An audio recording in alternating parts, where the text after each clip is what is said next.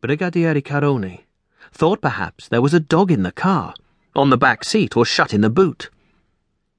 He turned to look at the blackened chassis that still raged with flames. If there had been a dog in the back seat, it would be dead by now. The man tugged on the bandolier again, as if he could guess what he was thinking. It wasn't that.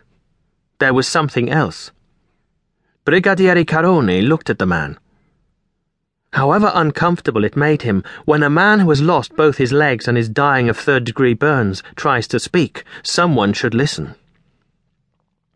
So he stopped resisting and let himself be pulled down, his cheek almost knocking into the man's mouth. He listened to the dry, raspy voice. It was hard to understand.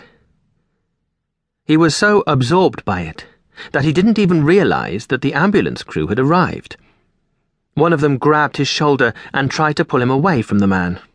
Stop! the brigadier said. Stop! he repeated, waving his arm to stop the medic. What do you mean, stop? one of them said. Wait a minute, the brigadier said. He slid his hand under the bloody bandolier, into his jacket, and pulled out his notebook and pen. You two are witnesses, he said to the medics, with a click of his pen. This is for the record.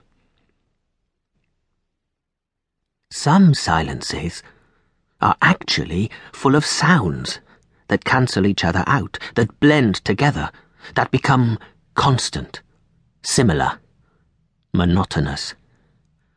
Soon you don't even notice those sounds anymore.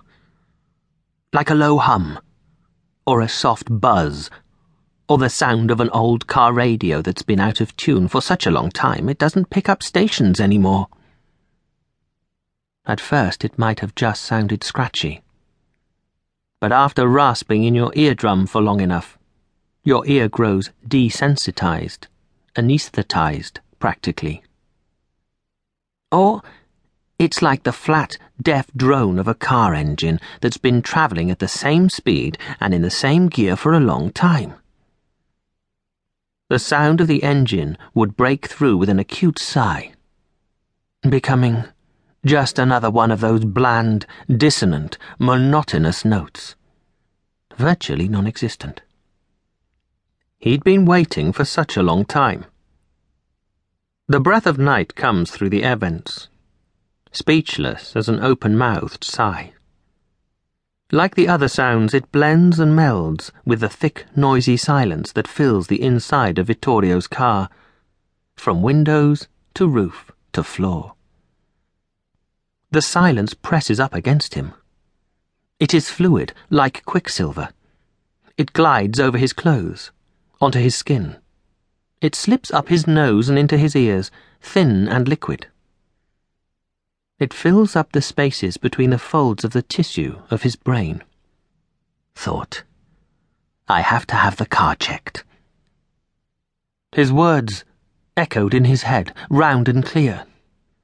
They tickled his throat, the back of his tongue. They pushed hard on his larynx when he mouthed them. They rubbed up against his palate, noiselessly. In some kinds of silences, it is the unspoken words that resonate the loudest.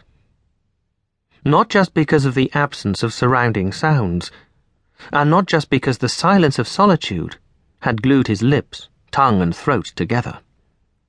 It is because of the light. In winter time, there are certain kinds of crisp, chilly mornings when a yell resonates sharper and faster than when it's foggy just as there are some days in summertime when the sky is so clear it seems you could see all the way to the other side of the world, and as if sound should be able to travel that far too. And then, when you're at the beach and the sun radiates across the water, you can sometimes hear voices from boats way out at sea. The sounds practically skim along the reverberating light, skipping like stones across the waves. But it's the other way round with unspoken words, the kind that are only thoughts.